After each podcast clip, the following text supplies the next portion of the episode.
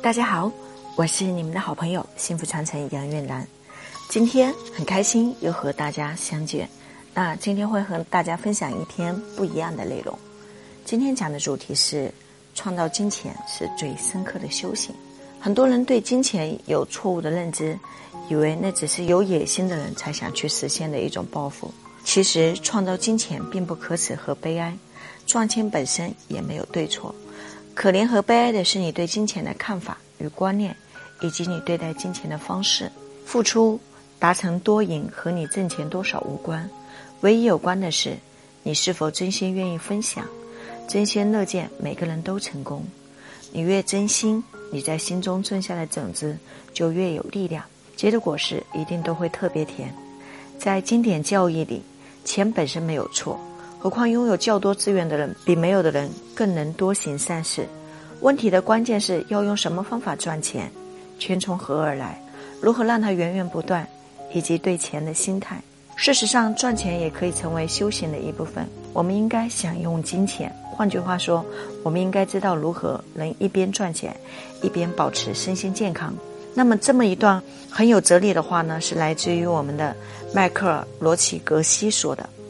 迈克尔·罗奇是一位经历奇特的美国人。他1952年出生，以优等成绩毕业于普林斯顿大学。此后，他前往印度，成为一名受戒的佛教僧人，然后潜心钻研佛法25年，便成为历史上第一位获得格西博学博士学位的美国人。当他回到美国后，他把自己在《金刚经》中所领悟到的空性运用到自己商业经营上。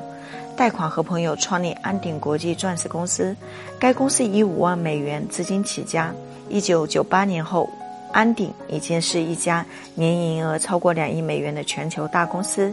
在自己的钻石公司财源滚滚而来之际，迈克尔·罗奇却全身而退，开始专职于教授佛学、著书、演讲，同时也研究梵文、藏文以及俄文。他的翻译巨作等身。他设立了一个名叫。政务商业机构的组织专门教导商业人士如何透过禅修来增长创意与智慧，加强业力中善良的一面的力量。此外，他也积极地进行西藏色拉寺的重建整修工作。这就是迈克尔一直在全世界各地宣讲的幸福经商之道。他不仅帮无数人赚到财富，更启发他们去收获幸福。然后，有佛山之称的迈克尔把他的商界体验写成。当和尚遇到钻石，一上市这本书就获得好评。这本书不断被翻译，并先后译成二十五种语言。他常说的一句话是：“我最爱的一本书就是《金刚经》，它改变了我的一生。”《金刚经》是怎样影响这位钻石和尚呢？来一起玩一玩麦克的钻石游戏。请闭上眼睛，在脑中构想一幅情境：你是一位和尚，在寺庙里苦修了二十年后，有天师师傅对你说。你已完成进修，现在马上下山，到红尘中继续修行。最好当个商人，使命难违。你背起行囊，走出清净佛门，走进了喧嚣城市。你突然发现，脚下有一颗异常发亮的小东西。你想起了以前在寺庙里读过的《金刚经》，你断定这就是传说的金刚石，是非常值钱的钻石。此时你面临着三个选择：一。对钻石视而不见，继续赶路。二，你想起了你住了二十多年的寺庙，由于寺庙偏僻，已经穷得揭不开锅，于是你把寺庙拾了起来，返回寺庙交给了师傅。三，你拾起了这颗钻石，把它带在身上，陪伴你在红尘中不断征战。迈克尔经常在采访之初谈起上面的小故事，他说他的选择是第三个。刚才小游戏中描绘的情景，几乎就是他真实的写照。他解释说：“你选择了视而不见，代表着你已经明白了万物空性的真理；你选择了交还师傅，代表着你不仅明白了空性，还得懂得在实际中运用它。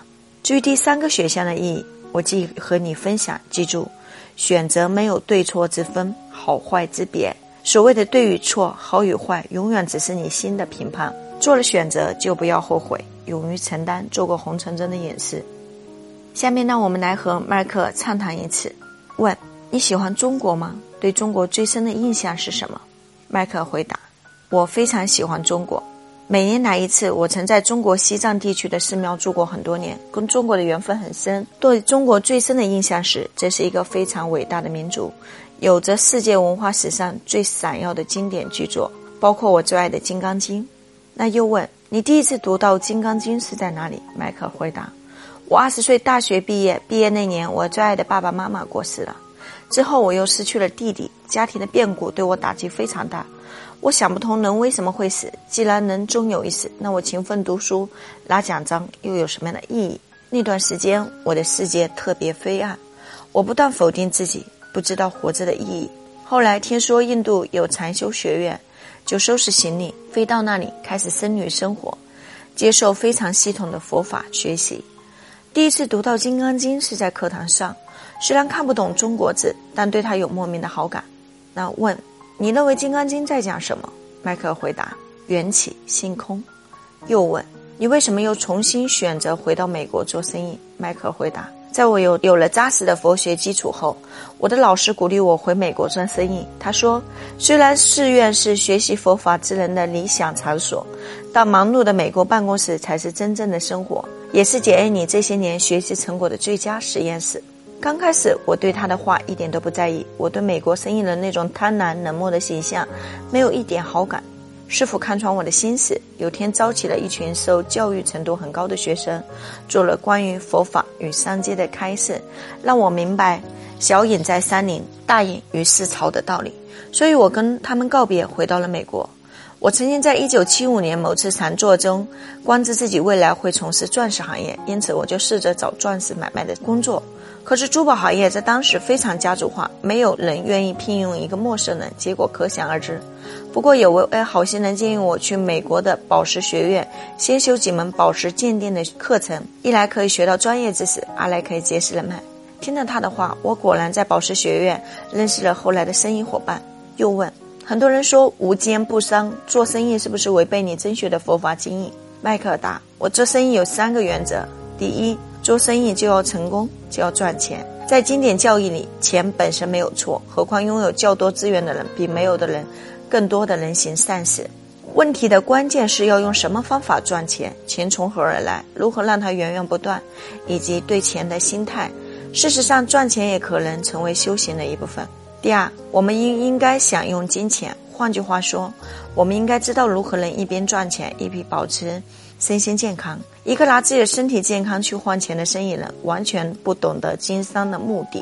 第三，一个人要是在最后回顾自己事业时，能非常坦然地说一句：“这些年的奋斗对自己、对世界都有意义”，那他真的是一个太成功的商人了。不论是做生意赚钱，还是修行古老的西藏智慧，都是为了充盈我们的生命，达到内在与外在的和谐统一。只懂得赚钱却不顾自己与他人利益的人，根本不充得匹配为商人。又问怎样在生意中活用经典智慧赚到更多钱？麦说这是一个很有趣的问题。如果你现在有十万美金，想让它变成一百万美金，你会怎么做？存进银行安全系数很高，但估计你到临终的那一天也没有办法拿到一百万，银行利率太小了。开餐馆，几年前我有个好友，恰好有十万美金，他用这笔钱投了一个肥滋气派的餐厅，可没过多久就被迫关门，十万块钱打了水漂。那投资房地产呢？我有个朋友，十几年前，他在最值钱的小区花了十万美金买了一套小公寓，准备将来转卖，就在世贸大厦隔壁。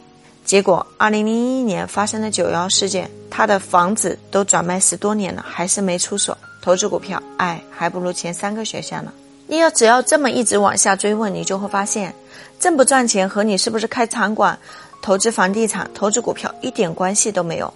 餐馆和房子、股票本身并没有错，它的本心是空的。空不是什么都没有，而是它可以有无限可能性，可以让你赚钱，也可以让你赔钱。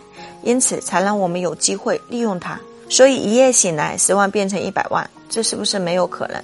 这并不是没有可能，只要正确的利用空性原理，就可以办到。那又问有什么可实际操作的简单方法呢？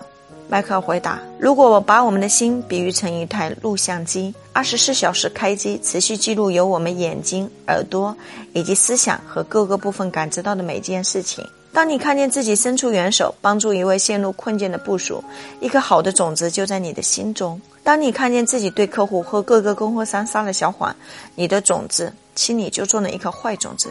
种子总有花芽开花的一天。如果你一直种坏种子，将来只能自食苦果。只有不停种下好种子，才可以收获成功幸福的果实。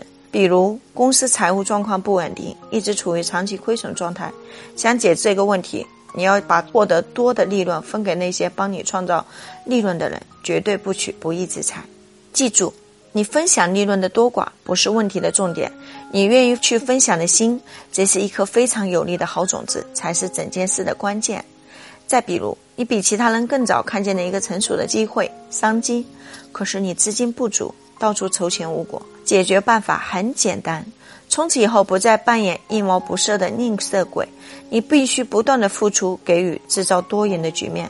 付出达成多赢和你赚钱多少无关，唯一有关的是你是否真心愿意分享，真心乐见每个人都成功。你越真心，你在心中种下的种子越有力。结的果实一定特别甜。富兰克林是美国著名的政治家、科学家，同时也是一位人格高尚的商人。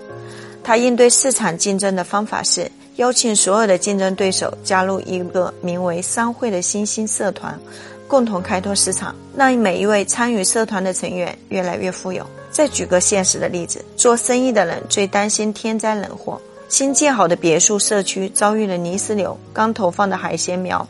遭到了台风，我们总认为是外在不可抗力阻碍了事业成功，其实一切的问题都出在自己身上。要想远离天灾，必须学会在生活中坚守承诺，坚持人生准则。气候、交通、环境等因素本质都是空的或中性的。即使在某些路段交通最混乱的时候，有些人还可以从其他路段平稳顺畅地进入市区。天降大雪、下大雨，有些人就大发利市，例如处理滑雪坡道的技工、雨伞制造商。可见事情本身并没有对与错，它给你带来了正面和负面，都源自于你的观感。这些观感不是无中生有的，他们是你过去的行为，过去的行为代表你的因，而产生现在的结果代表着你的果。所以在这里。杨玉兰老师强烈的给大家推荐一篇关于迈克尔·罗奇格西著作的《种子法则：金刚经智慧》，大家可以去搜索学习这方面一些更多的知识。那我觉得。在这里的话，麦克提到了一点，其实就是我们讲的财商的真谛。财商的真谛并不是为了盲目的创造金钱。如果你只是盲目的创造钱，其实你仅仅只是钱的奴隶。或者换言之，就算你是个亿万富翁、百亿富豪，你也只是这个有钱的穷人。而在我们财商领域里面，其实讲到的和这篇文章不谋而合的，就是我们其实也在讲到创造金钱，而创造金钱的法则，无非也是财富自由。而财富自由的最大的原理，其实就是给予。就是付出，就是贡献，就是慈善。当你越是花钱的时候，你会发现钱会越来越多，就像你永远都花不完的。这也是目前最火的一个当下的电影，叫做《西红柿首富》里面讲到的。其实很多人看到的这个视角的一面，觉得。而杨云老师看完这部电影以后，我看到视角另一面，就是当他外祖父给他下了一个一个月花光十个亿的时候，其实他在花钱的原理里面，他其实就已经触摸到了富人的核心。当他发现越花钱的时候，钱好像就是像一个磁铁，源源不断，不但不会花完，还只会越来越多。其实这就是讲的，我们进入了到了富人的视角，讲的就是给予和分享和贡献，和给到更多需要帮助的人，以及带来的价值。所以，化验这句话，就像他请到里面的这个类似于我们现实当中的巴菲特角色，吃饭的时候，就算你什么都没有聊到，什么都没有学学习到，光光只是这一个新闻就可以给你带来无限的利好，就可以让你的股票大涨。所以，希望我们一同学习，一同进修。那杨云老老师会很少去触摸到，就是。或者是去给大家去分享关于财商领域的，因为这个一直都是我的老公周志老师在普及他的财商教学。那他也会在他的喜马拉雅呀、十三幺六八周子学堂以及得到平台分享更多的这种有内容的干货，能够帮助到更多的国人。那也希望我们能够一起进修。今天真的是觉得这个视角太好了，就和大家一起分享。我是杨玉兰老师，下一期我和大家不见不散。